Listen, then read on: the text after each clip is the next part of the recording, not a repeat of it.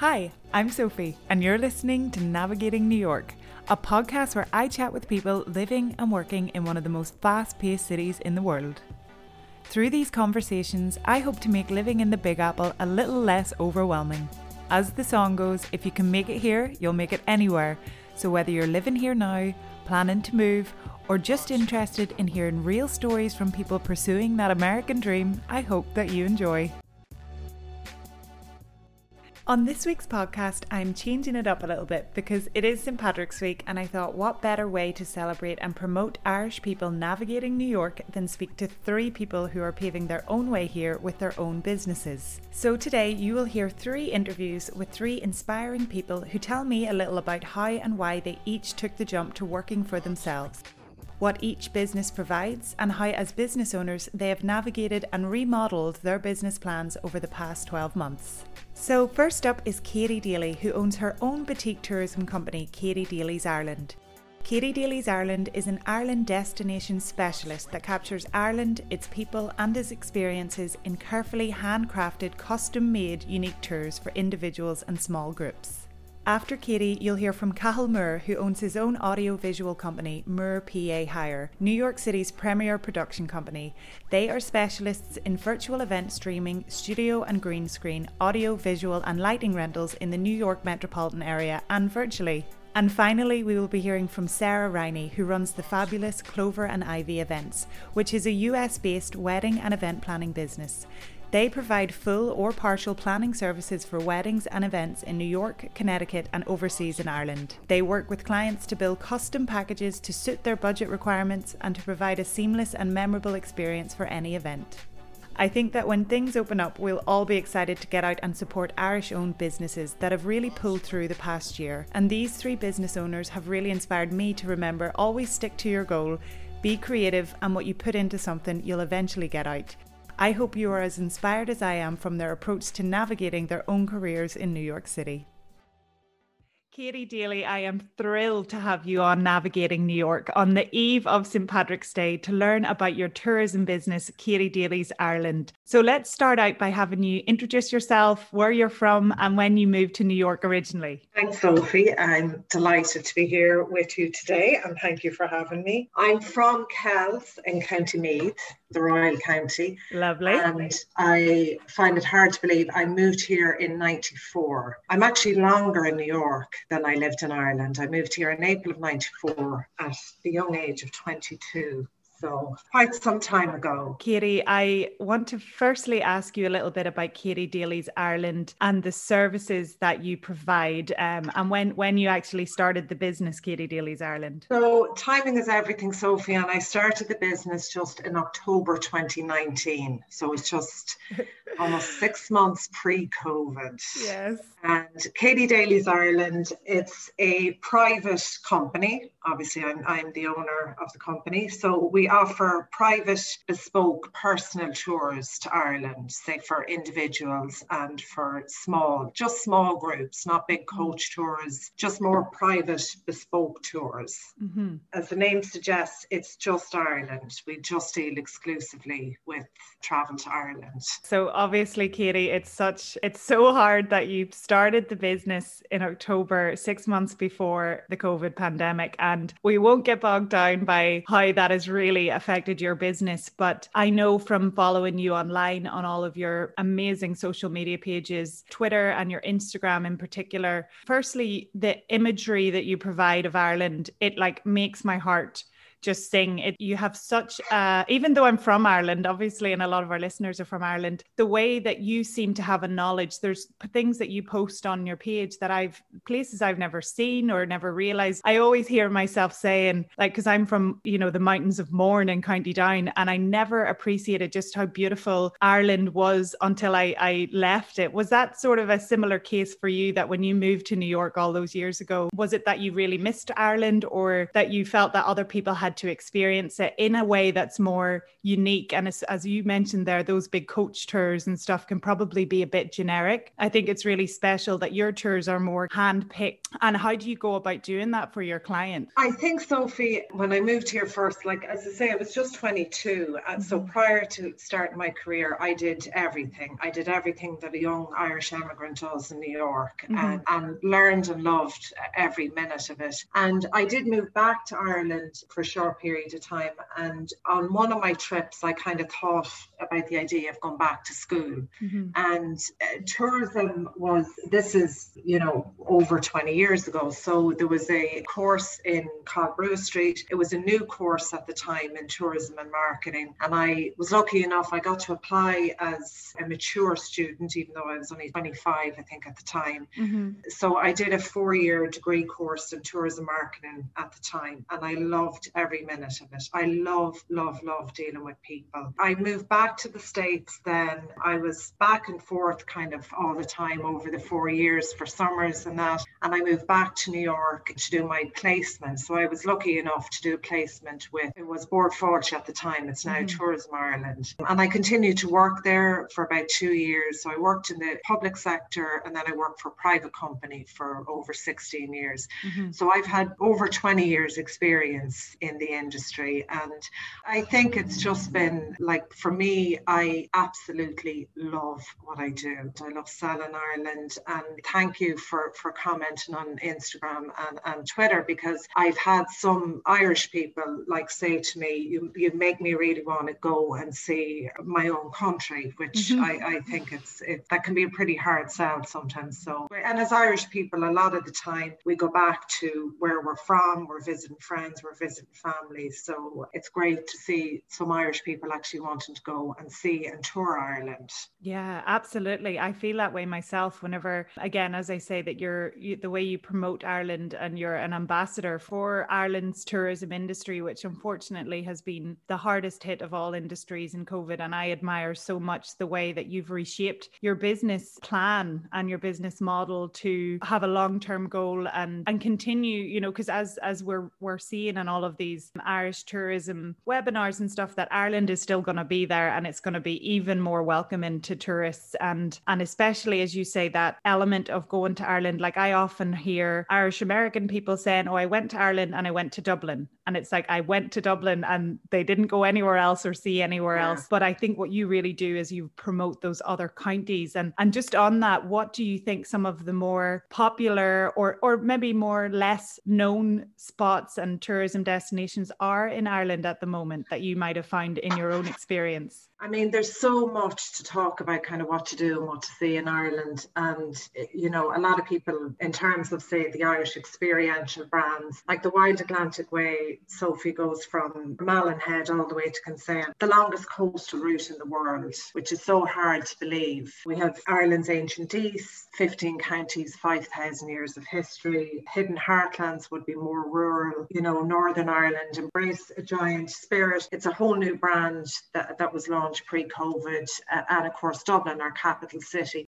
You can be in downtown Dublin and 20 minutes later be out in Dublin Mountains or mm. by the coastline. So there is so much to offer the visitor. I think one of people come to Ireland to meet Irish people, and that's a huge part of what I do is really connect Irish people with overseas visitors in a variety of different tours. And I think one of the things though that's pretty amazing is the Irish food. I think the whole Irish food experience has just come on. Ireland Ireland is now kind of one of the most talked about food destinations in Europe. Mm. From Michelin star restaurants to gastro bars, we celebrate food from food festivals to food tours to like you could do seaweed workshop, cookery class. There's just so many ways to celebrate food. And a lot of what I was what I was doing, say pre-COVID, was including so many different food experiences for our clients. You know, really trying to get people to immerse themselves in, in Ireland's food culture, which mm. is pretty amazing. As I say, we're an island with pure natural ingredients. And the one way to celebrate a different culture is to really immerse yourself in the food culture of the nation. Absolutely. And you're totally right. I can never get over when I'm home just how nice the food is, how fresh, how organic, everything's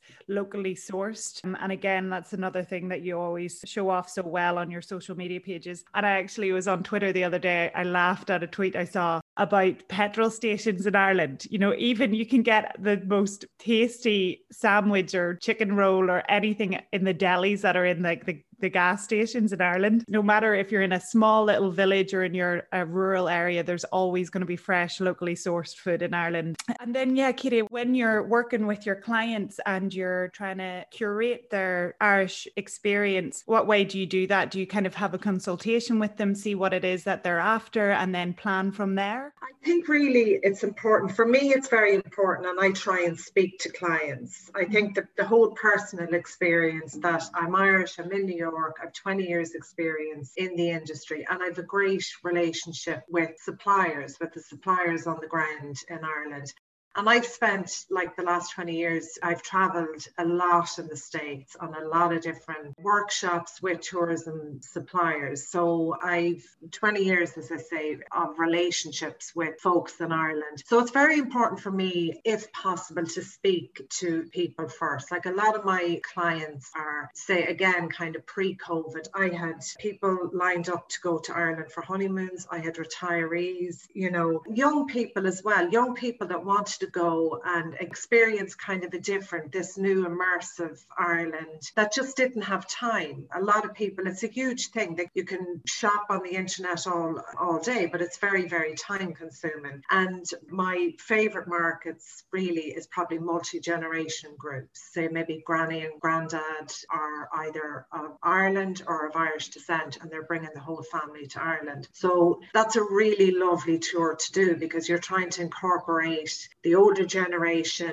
and the you know the younger generation all they want is to make sure they're connected to wi-fi and you're mm. really challenged with showing them you know a beautiful irish experience. So for me it's great. Like you know i could get an email thinking of going to ireland with my family. That could be it. And i connect then and as i say try and speak to somebody. Back in the old days sometimes if it was in new york we'd try and meet because it's always nice just to kind of sit down. And get a real feel of people and, and you know what exactly it is they're going back to why are they going back to ireland? 10% of americans are of irish descent. There's 32 million people in in the states that are of irish descent. So that's a huge market.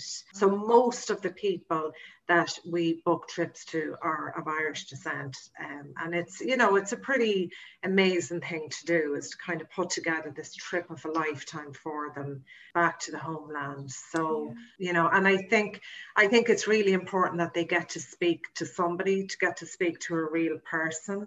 Mm-hmm. I, I think anybody that has had to cancel with the machine post COVID or during COVID, like I've had to do, it's it's you know it can be very very challenging. So it just makes it a more personal experience when they actually get to speak to somebody from start to finish. Absolutely, because I was thinking about that, like the sort of, for want of a better way to put it, but like the death of the travel agent. You know, like you know, in the last sort of ten to twenty years, everything is booked online via website, and yeah. we've all run into trouble. We've all had things that weren't booked properly or or refund things that we, I think everyone's going to be much more careful going forward about how they book things and what the refund pol- or cancellation policies and stuff are. And I actually think, Brian, my fiance and I were chatting about this the other day. You know, anything that you have to try to do these days, if you're trying to get in touch with your internet provider or your phone service provider, it's all online. And we actually were saying we miss speaking to somebody on the phone, you know, just to have the conversation. And often I think that the generation we're in now in this culture of one click here, one click there, and really, really fast information, it can be detrimental sometimes to the more finer details. And especially if you're trying to have a, an experience that the person, your client, is spending money on, you know, and they want to get the best out of it. So I think that the service you provide is super unique and really important when planning something so important as like a trip of the lifetime or a honeymoon or a family gathering. And the other thing I was wanting to ask you, Katie, was everybody in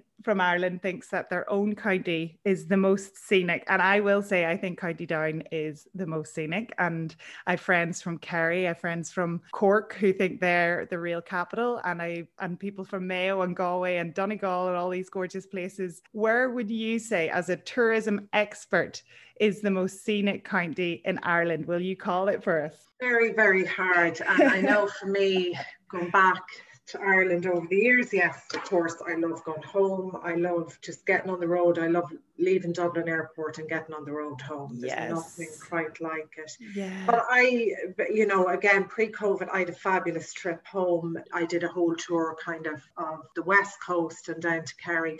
I loved Connemara. I loved the wild, rustic Connemara. There was just mm. something, you know, amazing and peaceful and tranquil about it.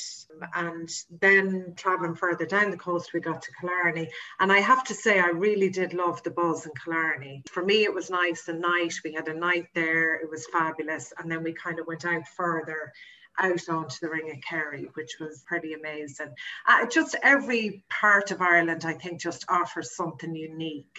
Yeah. Some of the hardest decisions to make for clients is just, you know, if they say we just have seven nights. Yeah that can be, you know, very, very challenging to try and get them to see as much of Ireland as they can. And we don't want, like, we don't want people either just spending their time in the car or no. even if they do have a driver and guide, which a lot of our clients have their own private driver and guide, you know, we want them to sit back and relax and enjoy and not to be on the road all the times. But yeah, the last, as I say, the last trip home, um, I, I think I just it's I, I really Connemara just was pretty amazing. Yeah, we used to go. Well, we went when we a couple of times when we were younger. In the summer, our holiday would have been because I'm one of seven, as you know. We wouldn't have been oh. going to like Lanzarote. We would have all been thrown into the car and dad would start driving us down towards, we'd be in Westport and Mayo, we'd be Killarney, all that sort of west coast of Ireland. And it used to be, it felt like we were in a different country. Do you know, like the beautiful scenery there along the west coast is something else. And then even in 2015, when I was home for the Rose of Tralee, I'd never done any sort of tour of Ireland, really, you know, just other than those little destination trips. But like we passed through Leitrim, for instance, we stayed in Lough Rynn Castle, and I'd never seen anything as beautiful as Lough Rynn Castle in Leitrim. Like, and I never had even heard of Lough Rynn. Some of the other places we stopped on the way from Dublin to Kerry, and every day it was just like you're in Longford, somewhere I never really would have even thought about going to. And Longford again, gorgeous, gorgeous county. So I think you're Absolutely. completely right. Yeah. yeah. And it's all about what people want, I'm sure. And that's what's great about your service because some people will want that sort of city buzz or that urban kind of experience, and others will want the rural. So again, it's amazing that you can provide all different options for people. So, Katie, I ask all of my guests what their top tips are for people living and working here who are trying their best to navigate New York. So, do you have any top tips for us?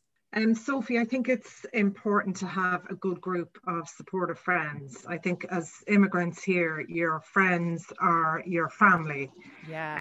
So get connected, get a good group of friends, you know, maybe join a club, you know, and as I say, your your friends are your new family here. And I think it's also important, you know, that people realize they may not land the dream job or arrive in their chosen career immediately. Yeah. I've kind of done everything here. I'm here since I was 22 and I've tried my hand at everything. And now I'm in, I'm in a career that I really love, but it's taken, you know, it's taken a while to get where I am. So you you, you're not going to land the dream job immediately. Try your hand at everything. You're always going to learn from the different jobs that you do, and you're always going to meet people along the way. I'm still friendly with people that I used to waitress with 20 years ago. So mm.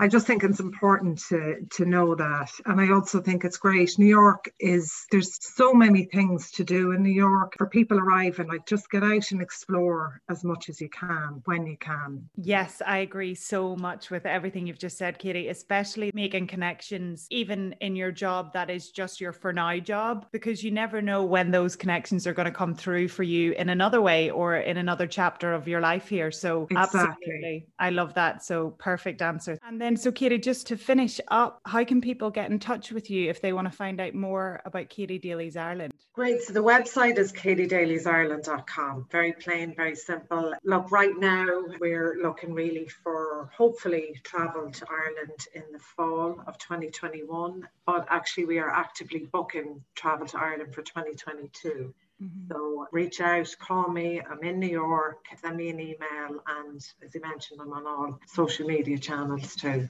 Amazing, Katie. And I will make sure to put all your social media channels. And it's great to get an idea of the forecast for travel and that people are booking in 2022. And hopefully this year, you know, we will see. I think there's a bit of a, a feeling around that summer could be a potential. What do you think about summer travel to Ireland? I think it could be more been realistic. And I did a, a Tourism Ireland webinar this morning.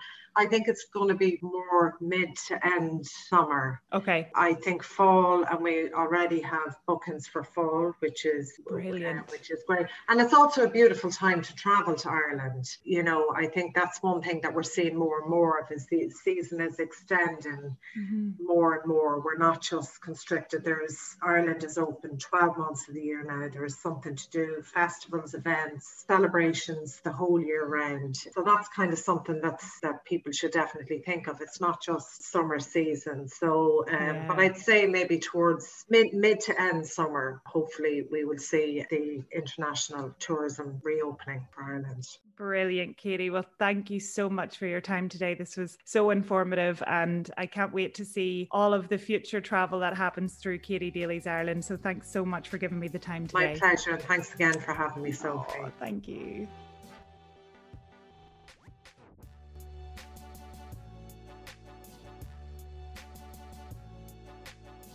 Cathal, firstly, thank you so much for giving me the time to come onto the podcast and uh, talk a little bit about yourself and your company, Moore PA Hire. It's March, it's March Madness, so you're a busy man. Um, so I really appreciate it. So, first off, I'd just like you to introduce yourself to our listeners and tell us a little bit about your journey to New York. Absolutely, and thanks for having me on on this uh, podcast. I'm really thrilled that you thought of inviting me on in the first place. My name is Cathal Moore. I know we're tight in time. My, my name is Cathal Moore. I'm from uh, originally from Carrick-on-Shannon, County Leitrim. I've been here since June 1988. I originally thought I was going to come for three months and kind of fell in love with New York and the energy and the potential of it. And so here I am, a mere 32, 33 years later. Just like that. That is, I can't believe you're here that long, Cal. I didn't yeah, know yeah. that.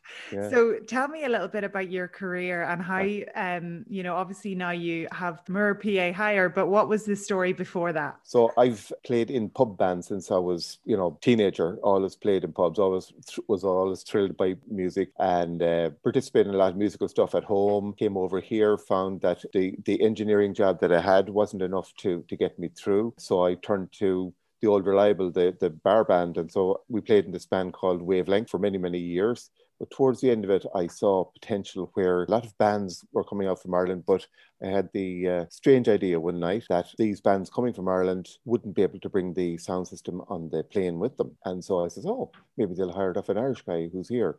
And that was my concept. And I was told at the time by two people very close to me uh, that I was crazy. And I said, no, I, I don't think so. No, I'm going to try it. And there we are. So once I started doing the likes of, we'll say, Ghost Stone Shave, Saw Doctors, multiple Irish bands, next thing, the need for lighting arose. And I, I uh, initially hired an American lighting company. I learned from them. My guru is from Cork City. His name is Mark Atkins. And he said, you know, you could do what this guy is doing. I said, I could. He says, yeah. So I had a lot of help, a lot of inspiration, a lot of guidance along the way. And that made a significant difference. And then when I found myself doing it, I said, oh, yeah, I can do it. You know, so we then followed on by adding video for, for at the time was just video playback, then it turned into video recording, and then it turned into multi-camera video recording and, and ultimately the occasional stream here and there, although the emphasis was more so on the event itself as opposed to the you know sending the information out to the people. You would archive it using the cameras blah blah blah. So we were well and truly situated for this when the pandemic came. Mm. uh, i already had the equipment. I got coronavirus in late march. My mm. wife says that's it. You upstairs now to the bedroom. So i was up there uh, listening to ambulances going back and forth, wondering, you know, was this my ambulance or what was going to happen? Then I heard Chris Cuomo saying that he had a, a, mild case of coronavirus. And I said, Oh, maybe I have a mild case. So my head started spinning around. I said, Well, if all these venues are closed and I have the equipment, why don't I convert my warehouse space on Woodside into a space where we can use that equipment? Then I started reaching out to the bands that I'd known and worked with for, you know, the 15 to 20 plus years that I've been doing this. And they came on board, you know, trusting me. And so that the reconnection was through the network of people that I'd already worked with. And I think that that is super, super important. I, I reached out to each and every single person. And the stepping stone approach really was, is how I explain it to people where you take one step, for, like you did your first podcast, you know, mm-hmm. and you take your first step, you see how it goes. If you make a mistake, no big deal. You learn from it. You sit down and then you take the next step and you you take four or five steps and you you're starting to make a path stand back and and review and hopefully that path is in the right direction that works for you because you know these ideas can and do happen do take shape i've done corporate events up the yin yang over the years and a lot of them were like huge corporations where it all starts somewhere you know and uh, it starts from from an idea and then it continues with hard work Cathal, there's so much in what you've just said that I could ask you about. And the first time I met you was at an event that you were doing all of the production for. And the production level of some of these corporate events in New York City, I thought these are amazing. Like, you know, the visuals, the video, the audio, the lighting. There must be, like, I wonder who this big company is. And there it would be you, Cathal, with Jack, you know, handling all elements of these enormous, large scale, really professional events and doing it, you know, top class production and I think, you know, you you probably don't give yourself enough credit for how much hard work that takes and you know i think what's what's coming through in in your story so far is that you don't let yourself get overwhelmed and you take one step at a time and yeah. and your experience in new york has been so fast because of that how did you deal firstly with probably the daunting feeling whenever live events which was your you know bread and butter for your company when they were all beginning to be cancelled is did you have a few days of or weeks or months of panic mm-hmm. before you started to reshape your your company I certainly did. It was actually I was given the ultimate challenge by my wife, and uh, she she woke up on Saturday morning when everything was getting cancelled. You know, the, I wake up and there was a list of emails. You know, no, we're going to postpone, we're going to cancel, and it, the, the cancellations actually started happening in early February. And uh, she said to me, "You better figure this out." Good woman. so exactly, yeah, yeah. So that was the uh, that was the momentum to sit down and figure it out, and to apply myself, not to sit back and wait for someone else to figure it out for me. I've always been. I'm from a family of five in Ireland. My father's a teacher, my sister's a teacher, my mother's a nurse, my sister's a nurse, and there's me. Yeah. So and, and they all live in Ireland. The wild, you're the wild card. I'm afraid so, you know, and so you have to you have to own it. You have to own up to it and say, well, you know, if I'm if I've chosen this path, then I better get stuck in and do it. And and thank you for your very kind words on the execution of these events. We do pride ourselves the fact that by applying ourselves, by coming up with a good plan and executing that plan, generally we're doing events that would require double or I've seen, you know, triple the numbers depending on the situation. So I like to maintain a, a lean aspect. I like to maintain a, an efficient organization, you know, and mm-hmm. so mm. that is not, not just uh, one person doing one job. If I'm doing 10 jobs, then I expect everyone else to do, you know, two or three, double up and, and apply themselves and, and stay busy and stay focused and know that they've made a, a contribution to a successful event as well. Mm. Absolutely. And I think that's what's really important. And something I'm certainly learning from everyone I have on the podcast is often the most successful people aren't the ones who are super lavish and are, are showing off how successful they are, but they're working hard behind the scenes. And you are the epitome of that. You do all the jobs that require being done in order to make an event successful. And then afterwards, you can sort of reap the rewards of, as you say, you know, proof is in the pudding. The production has been phenomenal. And then you're going to get, you know, more business from that. So just to take it back a, little bit, what are exactly the services that Moore PA Hire provide for clients? Well, we're an audiovisual uh, rental, delivery, and operation company. You know, I wouldn't necessarily put us forward as consultants, but essentially that's what I end up doing is consulting. Someone, you know, a client will come up to us and uh, say, I like to get their plan first. to mm-hmm. listen first. Uh, the listen first approach, as someone quoted me recently, um, is is the model that I use where we know how to do it no matter what shape, size, color, duration the event is, no matter where it is. But we want to execute your plan for you that you're bringing to the table as a client. And then from there, we'll make suggestions. Um, and sometimes, you know, these uh, event organizers are experienced and sometimes they're not. And I am quite happy if they if they are experienced, I'm quite happy to remain in the background and follow this well, you know, well written out plan and just be a small cog in the wheel. I'm totally happy with that. Mm-hmm. If, however, I find that the ship is sailing, you know, around in circles and not getting to to where it needs to go, I um, will definitely step in there to make sure that you know we do achieve the combined objective because it does. Once again, the stepping stone approach it'll reflect back mm. on me. It'll reflect back on the company, mm. and the the goodwill that we've built up in the the twenty plus years is something that you can be sure will pop up. It's it might sound like a big city, but it's actually a very small city. The circuit is very small. And, and that is something to be very, very aware of that do your best each and every single time. You will get noticed. If you think that you're taking a shortcut and no one notices, you're going to get found out, and that will come and bite you in, in the you know where when you least want and expect it. So I, I've had like over the years, I've had people say to me, "Oh my God."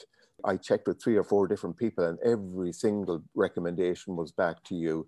And I said, oh, great. So then I would know that they're in the palm of my hand and say, okay, let's sit down and talk about your event. I like to not put as much of an emphasis on the on the finance mm-hmm. and not let the finance become a stopping point. Everyone has their own level of finance. You know, big corporations have a different level of finance than small individuals, and so.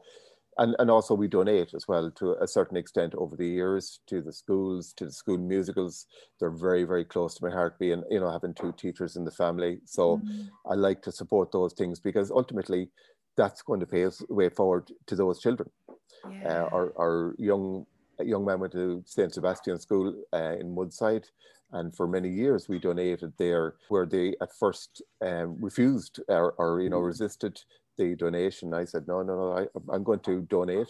So it it went over extremely well. That so much so that they invited me back to the second event.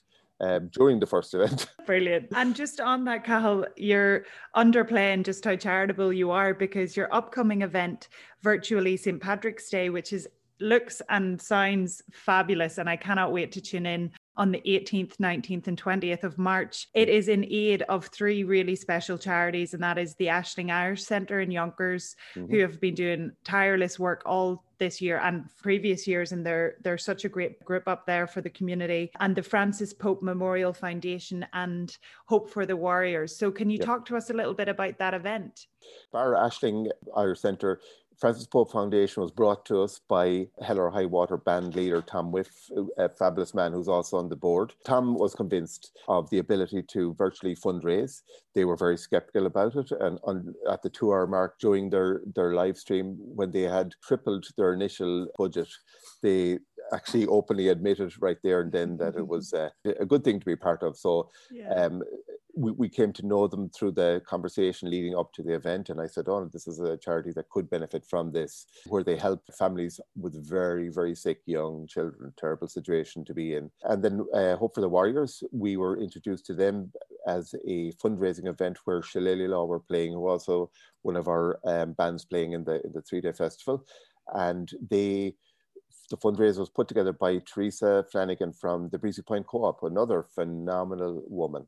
And the three of us collaborated and they ended up raising a considerable amount of money. I think it was over $20,000 um, on that fundraiser. So that was a complete success. We've had conversations with them in preparation for this and they are completely on board we're using the open media strategy where we're going to repost this event on multiple channels.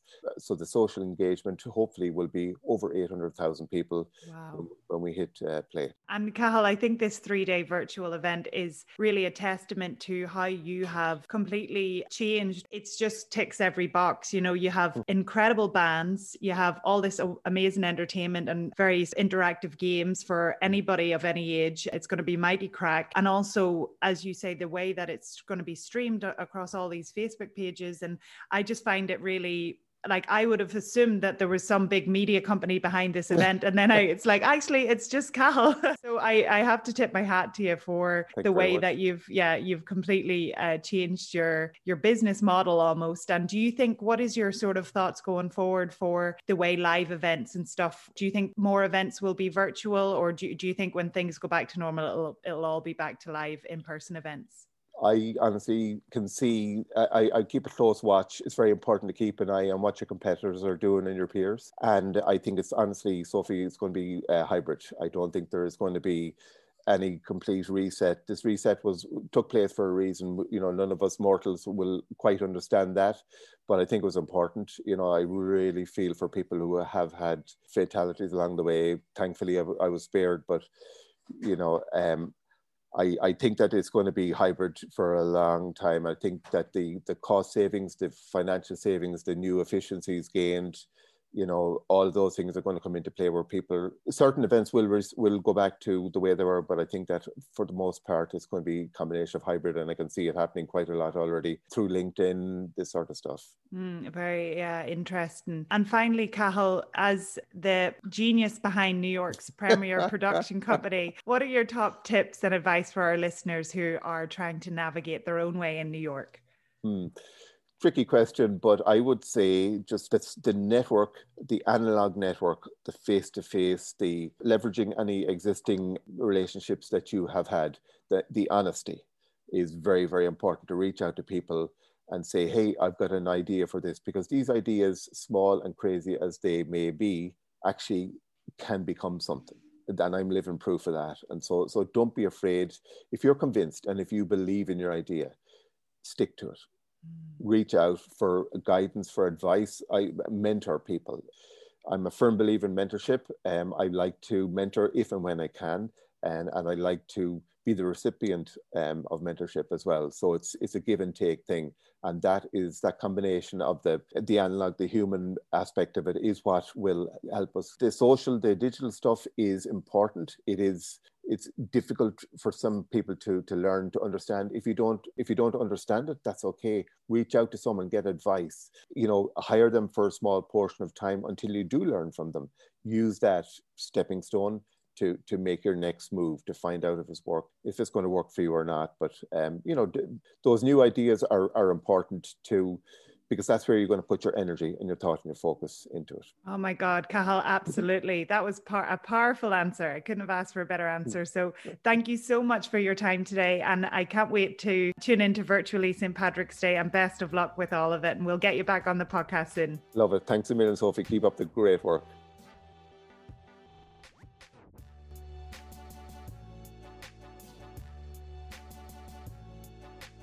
Sarah, I am absolutely thrilled to have you on the podcast today. Thank you so much for giving me the time. I know you're a busy lady with all of your Clover and Ivy events. So, first off, I just want to ask you to introduce yourself to our listeners. Thank you, Sophie, for having me here. I'm so excited to be here and happy St. Patrick's Day to everybody out there. So, my name is Sarah Riney, and I was born in Sunnyside, Queens to Irish immigrants, and my parents are from Clare and Kerry. I've been very fortunate to be able to go back and forth to Ireland ever since I was a child. We have a home in Sneem, County Kerry, and I have such a, a large family. So we spent a lot of summers all reconnecting back in Sneem. So from New York at the age of seven, we moved to Kent, Connecticut. That's where my Connecticut connection comes in. Mm-hmm. We moved up to a peony flower farm. It was also a summer camp and that became our new home base for my two brothers and I. And we have essentially turned that property into a gorgeous retreat for Airbnb rentals. And now we do intimate weddings up there on that property. It's only two hours away from New York. So it's great for New York clients to get away and have their like dream estate wedding with a tented reception on the lake and everything. So that's been really fun to kind of share our home with other people. Oh, yeah. Oh, that's so interesting, Sarah. I love to hear about that property in Connecticut because it seems so magical. And obviously, you know me as a bride to be, I'm like, like, every time we talk, we talk about weddings, and I,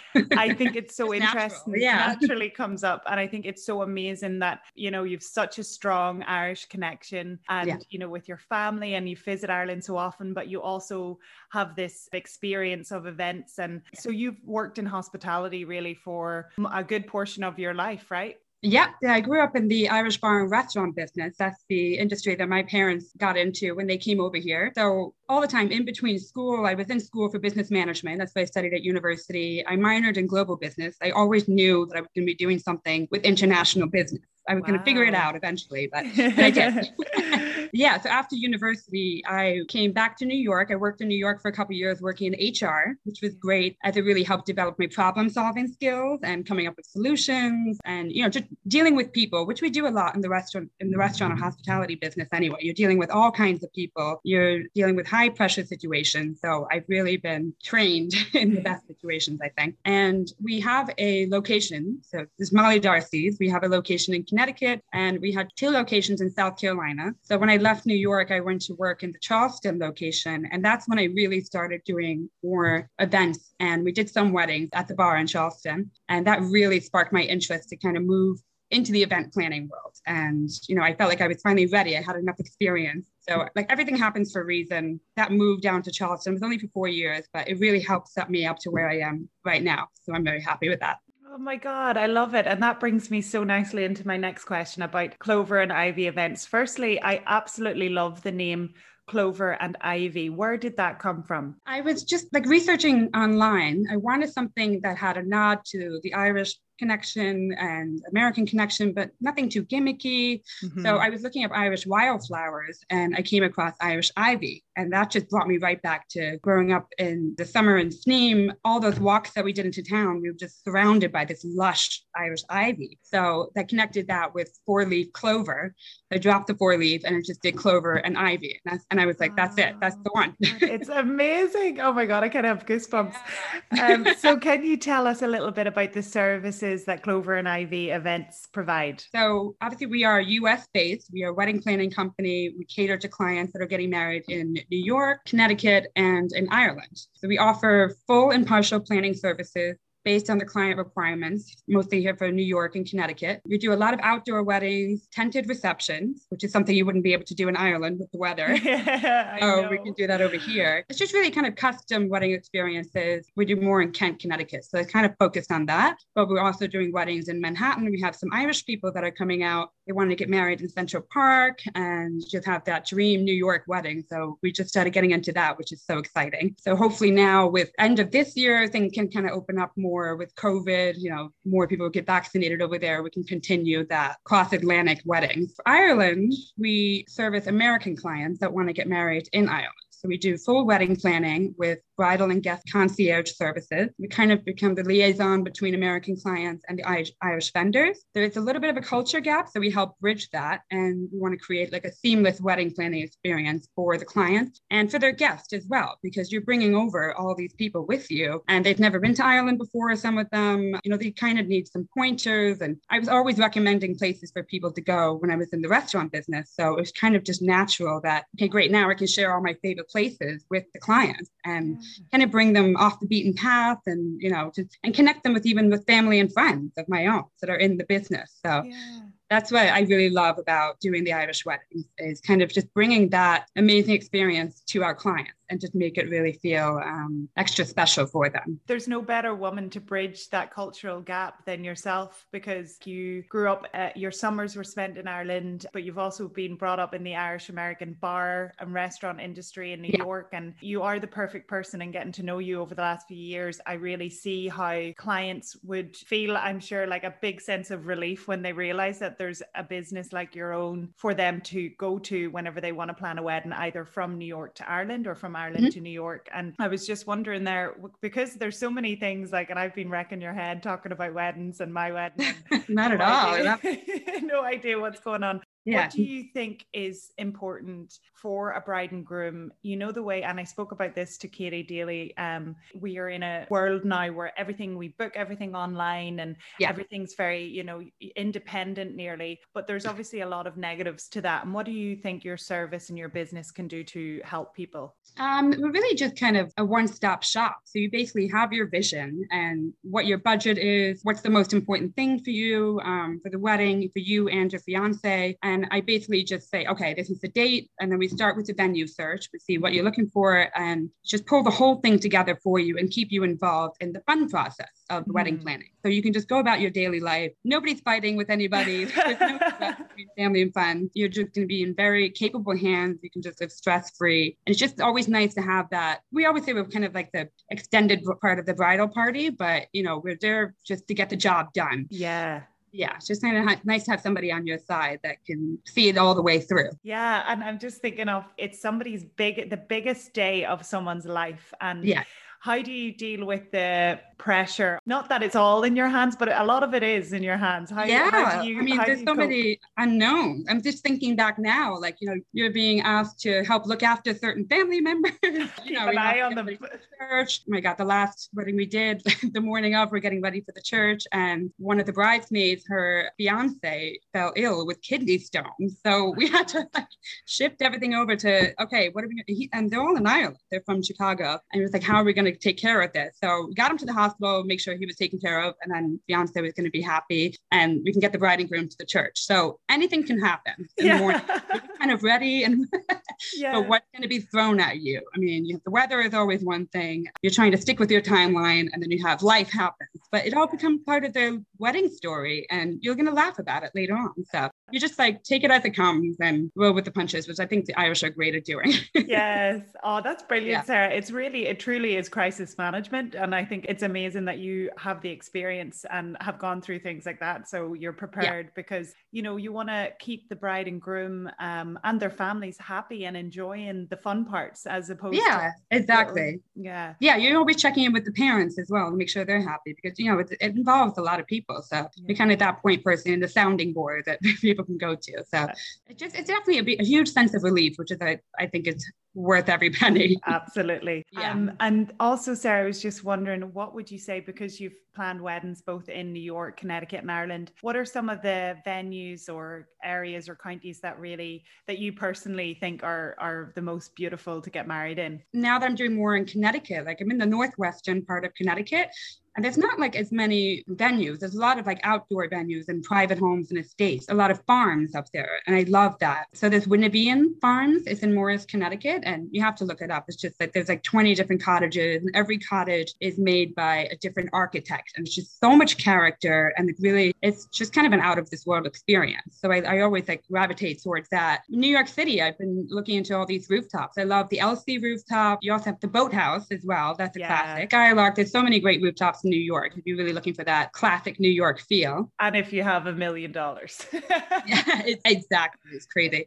And then in Ireland, it's just that I'm obviously biased with the Ring of Kerry. Of course. We're going to be trying to bring people back to Sneem, County Kerry, where my family is from. Mm-hmm. There's Parknasilla Resort, and there's also Sneem Hotel. There's the Europe Hotel in Killarney. You have the Dingle Hotel, the Park Hotel in Kenmare. And then all around the West Coast, it's just filled with amazing venues. The Adare Manor, Ashford Castle, Ballynahinch in Galway. It's oh just like, yeah, there's just so much over there. And what, Sarah, are the biggest differences in an Irish wedding? Wedding and an American wedding or an Irish American wedding? What do you say are the biggest differences? Yeah, uh, believe it or not, it's actually a little less expensive to get married in Ireland. Okay. So if you're planning a destination wedding, you know, I would definitely recommend it. I mean, the music and everything in Ireland, you can't beat it. Like the music and the crack and, you know, just the longer hours. You know, you do have weddings over here. They have they tend to end at a certain time, which is why I like doing the outdoor weddings because you have flexibility. Right. So that's what I enjoy that. So if you're looking for a wedding um, where you don't have to be out by a certain time, like I don't understand the venues that do two weddings in one day. Like it just it's too much pressure, and I don't think that's fair on the couple. We're putting all this money and effort into their big day, so you should have some flexibility with that. So also, Sarah, I know you're you can't see into the future, but when do you think, as an events planner, when do you think there'll be a- any element of normality? For planning weddings both here and in Ireland? Uh, here we're going to be a little bit more ahead of the game because you know starting March 19th they're opening up a lot more. You're seeing more 50% capacity, 100 people inside, 200 people outside for Connecticut. So and then the vaccinations have been rolling out. Now we have the Johnson and Johnson vaccinations coming in.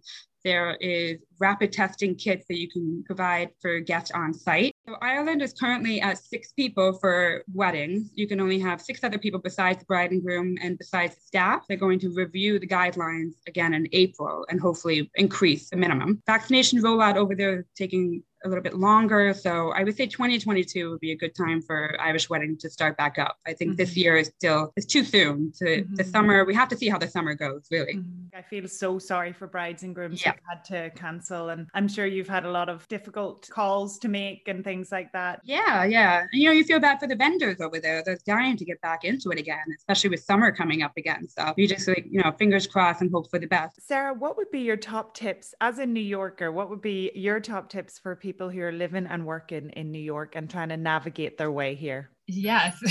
the first thing would be download Google Maps. yes, of course. Um, I yeah, I was asking my cousin. She said to please definitely mention that. That's like a lifesaver. And yeah, just be fearless. Like everybody coming to New York to live the American dream. Don't be afraid to get after it, but be fearless and just build your support network. There's so many people to you can lean on in the city between family and friends, and just get out there. Once everything opens up again, take advantage of all those opportunities that are going to be arising. You know, join the the football. Um, yeah, yeah. Any networking groups, just connect with people. Yeah. Oh, I love that to be fearless, and that can be like fearless in terms of your personal life and your professional life. So I think that's really really good advice yeah, I've definitely found it's really beneficial to talk to a career counselor or a life coach, you know, if you're trying to figure out what direction to go in. Well, Sarah, you've been extremely informative. I really love to learn. Only now that I'm engaged have I really gotten so interested in the whole yeah. wedding planning area. And you're literally an expert in it with experience in Ireland and here. And your Connecticut venue just sounds amazing. So thank you so much for your time. And before we finish, where can people find you if they want to get in touch? Okay, so we have the website is cloverandivy.events.com and we're on Facebook and, and Instagram at Clover and Ivy Events. Beautiful. Sarah, thanks a million and happy St. Patrick's Day.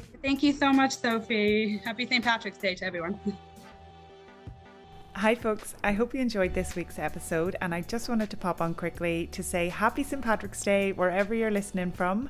And I wanted to let you know if you're in New York about a couple of things happening this week. If you want to do something to celebrate the week that's in it in a different way than we usually do. So, first off, there's a few of us running in Central Park on Wednesday, St. Patrick's Day, the 17th. As if you don't know it's the 17th but it is for the Spar Craic 10K in aid of the Marie Curie Hospital. And they've asked me to be an ambassador, don't know why, but it's for a good cause and it's going to be a bit of crack. There will be a group of us meeting on the Upper East Side at half six at the Carlo Spar 85th in Lexington. You are welcome to come and join us. The more the merrier. We're going to head into Central Park. Some people are going to do 5k, some people are going to walk, some of us will attempt 10k. So come along. All the information's on the Navigating New York Instagram page. There's also lots of virtual stuff going on if you want to join in that way. And, you know, this is a good opportunity to network casually, sort of, with people and support good causes. So, one of the things happening is the New York Irish Centre in Queens are hosting a free virtual event on St. Patrick's Day full of conversation, music, and dance, with special guest appearances throughout the afternoon from the front windows of the New York Irish Centre, which is in Long Island City in Queens so handy to get to, and that starts at 4 pm. I'll be one of their guests before the run, and you can find out more on their Facebook page, New York Irish Centre. And also, there is the Sober St. Patrick's Day 10th anniversary celebration. They focus on changing the perception and experience of how we usually celebrate St. Patrick's Day. It's their 10th anniversary, it's a virtual event. It starts at 4 pm in New York. You can also tune in from Ireland at 8 pm. Anyone can join, you just have to register at soberstpatricksday.org, and that's again going to be filled with Irish culture music, dance, and arts. They always showcase the best of um, arts and culture. And also, then the Cathal's virtually St. Patrick's Day is on the 18th, 19th, and 20th of March, and it's three evenings of music and entertainment. And you can find that on Moore PA Hire Twitter and Moore PA Hire Facebook. So I hope you do something to mark the week and enjoy St. Patrick's Day some way. And I will talk to you soon.